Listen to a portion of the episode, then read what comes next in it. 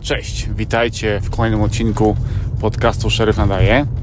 Dzisiaj będą odpowiedzi na pytania jednego ze słuchaczy. Pytania częściowo dotyczą e, tego, co powiedziałem w wywiadzie udzielonym na kanale 7 e, metrów pod ziemią e, na YouTubie. Pierwsze pytanie dotyczy tego, czy faktycznie wyjeżdżamy zawsze do durnych wezwań.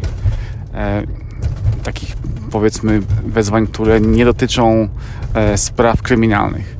E, jeśli przychodzi wezwanie do dyspozytora, to my mamy obowiązek się takim wezwaniem zająć. Często było tak, że właśnie dzwonią ludzie w sprawie tego, że sąsiad nastrawił psem na trawniku albo inne tego typu bzdury, że ktoś, nie wiem, lata im latawce na, na ich niebie i tego typu e, pierdoły. E, gdy wezwanie jest, no widać, że jest bezsensowne, to często e, ogarnia się je dzwoniąc do takiej osoby, nie trzeba do niej jechać. No ale bywa tak, że jeździmy też do takich durnych wezwań. Zamykamy oczywiście bez żadnych raportów, bez żadnych papierkologii. Jest tylko szybka notatka jednozdaniowa w systemie i koniec. E, czy osoby, kolejne pytanie, czy osoby e, dzwoniące na numer alarmowy e, bezpodstawnie mogą dostać jakąś karę? Mogą. To jest tak, że nie za pierwszym razem, bo no, numer alarmowy od tego jest, żeby, żeby go używać, nazwijmy to w ten sposób. Ludzie mogą na niego dzwonić, nawet z najmniejszymi problemami, niekoniecznie kryminalnymi, ale gdy taka osoba zaczyna dzwonić e, bezpodstawnie e, kilka czy kilkanaście razy pod rząd, e, no to w tym momencie możemy już taką osobę aresztować za nadużywanie numeru alarmowego. I takie rzeczy się zdarzają. Niezbyt często, ale ja już parę razy tak, tak osoby aresztowałem za to, że E, dzwoniły pod numer alarmowy kompletnie e, bez, e, no bez podstawy, po prostu dzwoniły, żeby, żeby sobie zadzwonić. Więc tak bywają za takie telefony kary. Kolejne pytanie, które zadał ten sam słuchacz, to pytanie dotyczące przemocy domowej i tego, jak podchodzimy do ofiar przemocy, do mężczyzn, którzy są ofiarami przemocy domowej. Powiem Wam szczerze, że z moich obserwacji, z mojego doświadczenia tutaj w pracy wynika, że to wcale nie jest tak, że jak jest przemoc domowa, e, to e, ofiarą jest kobieta. Powiedziałbym, że jest pół na pół, że bardzo często zdarza się tak, że przyjeżdżamy na wezwanie, nawet gdy dzwoni kobieta i okazuje się, że tak naprawdę to ona jest agresorem, E, i to ona jest prowodyrem tej całej e, akcji. E, ona jest tak naprawdę tą osobą, która no, jest sprawcą przemocy domowej i na końcu interwencji to właśnie kobieta zaresztowana jako, jako sprawca, a mężczyzna jest ofiarą. I takie rzeczy się zdarzają często, tak mówiłem, średnio powiedziałbym pół na pół wezwań to jest ofiara kobieta i ofiara mężczyzna. E, więc jak, jak najbardziej e, takie rzeczy się zdarzają. E, u nas wygląda tak, że każda ofiara, niezależnie czy kobieta czy mężczyzna, przemocy domowej, dostaje od nas taką specjalną broszurę, którą musimy dać zgodnie z prawem. Jest taki, jest taki wymóg. W tej broszurce taka osoba dostaje informacje na temat e, pomocy, jaką może uzyskać z hrabstwa e, w sprawie właśnie bycia ofiarą przemocy domowej.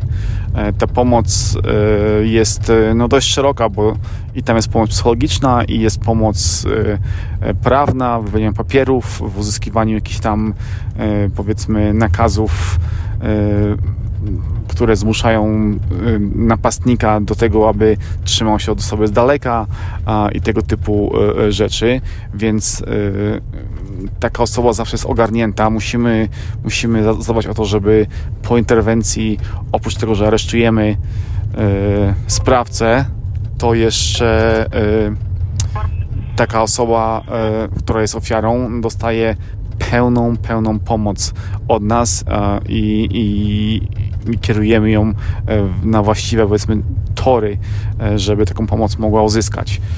Samo aresztowanie sprawcy przemocy domowej jest też no, nakazane z góry przez prawo podczas normalnej, powiedzmy, rozruby, czy jakiejś tam bójki, gdy nie jest to przemoc domowa, ofiara musi powiedzmy wystąpić o aresztowanie. Natomiast w przypadku ofiar, pomocy, przemocy domowej, e, gdy my stwierdzimy, znajdziemy powiedzmy czy dojdziemy do tego, kto jest agresorem, kto jest prowodyrem, to taki prowodyr jest aresztowany z urzędu. Nie musi ofiara prosić aresztowanie, nie musi oskarżać. Oskarża tutaj, oskarżamy my, czyli hrabstwo E, czyli w zasadzie stan e, Nevada e, oskarża tak, takiego prowodyra czy sprawcę przemocy domowej. Dobra, to były takie trzy pytania od, od jednego ze słuchaczy. A teraz kilka pytań od innego słuchacza. Pierwsze z nich dotyczące mojego ubezpieczenia zdrowotnego. Mi hrabstwo płaci całość ubezpieczenia, nie muszę nic z własnej kieszeni wydawać. Natomiast gdybym chciał podpiąć pod to rodzinę, czyli żonę i córki, e, to musiałbym dopłacać około 800 e, e, miesięcznie. Na szczęście moja żona teraz pracuje w szpitalu, jest pielęgniarką i tam ma ubezpieczenie zdrowotne za darmo i do tego ma dość tanie i dobre ubezpieczenie dla dzieciaków, więc tam to ogarniamy moja polisa e, w pracy, e, mam w zasadzie trzy polisy. Jedną zdrowotną, e, jedną na okulistę i jedną na dentystę. Są dość dobre. Jeżeli chodzi o ubezpieczenie zdrowotne, to pokrywa ono 80% moich wydatków na, na jakiekolwiek zabiegi i, i kontakty z lekarzami. E, więc własnej kieszeni płacę 20%. Max, jaki mogę zapłacić w ciągu roku z własnej kieszeni to jest 1500 dolarów. E, potem ubezpieczenie zaczyna pokrywać wszystko w 100%, e, więc no jest dość, dość w porządku. Moje ubezpieczenie okulistyczne pokrywa mi coroczne badania wzroku i co dwa lata pełną wymianę okularów i szkieł. E, także też e, no, taki standard amerykański. Nie jest to nic ani nadzwyczaj dobrego, ani nadzwyczaj złego, takie po prostu standardowe ubezpieczenie. E, ubezpieczenie dentystyczne pokrywa mi dwie wizyty kontrolne z czyszczeniem zębów w roku i oprócz tego pokrywa mi też 80% wszystkich, każdych zabiegów dentystycznych.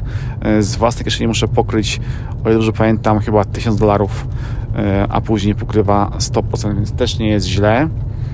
E, także tak wyglądają moje ubezpieczenia na zdrowie, nazwijmy to. E, kolejne pytanie od tego samego słuchacza dotyczyło, dotyczyło tego, jak wygląda mój tydzień pracy, ile godzin pracuję w tygodniu. Więc my pracujemy w tygodniu 40 godzin. Dosłownie jutro zmienia mi się grafik, zmienia mi się rodzaj E, grafiku. E, do tej pory pracowaliśmy zmiany 10-godzinne. E, ja pracowałem od 9 w nocy do 7 rano. A teraz przechodzimy na system 12-godzinny. Będą tylko dwie zmiany zamiast trzech w ciągu doby. I będę pracował od 6 wieczorem do 6 rano. Trzy razy w tygodniu i oprócz tego e, będę miał w jednym tygodniu e, jedną zmianę 8-godzinną od 6 wieczorem do 2 w nocy i co drugi tydzień będę miał 4 zmiany 12-godzinne, e, tak żeby łącznie w ciągu dwóch tygodni wypracować 80 godzin.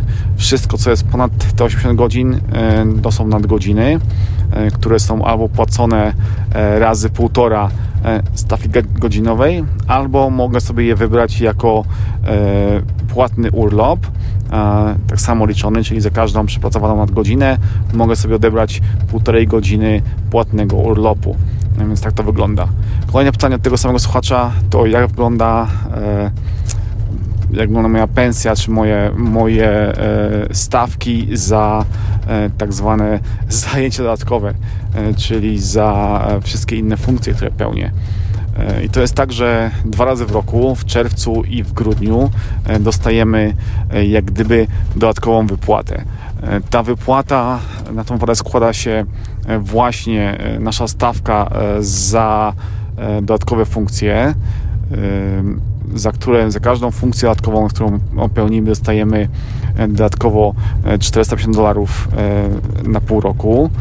Ja pełnię trzy takie funkcje. Jestem w SWAT Support i jestem członkiem Range Staff, czyli obsługuję strzelnicę i zajęcia z broni palnej oraz jestem członkiem kampanii reprezentacyjnej, więc 4,5 stówy razy 3 e, co pół roku.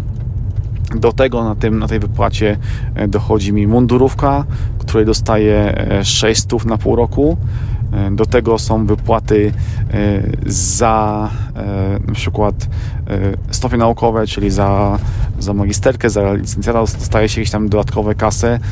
Ja, ponieważ jestem głąbem bez szkoły, y, to tej wypłaty nie dostaję dodatkowej za, za stopnie, bo nie mam żadnego stopnia naukowego, jestem tylko po liceum.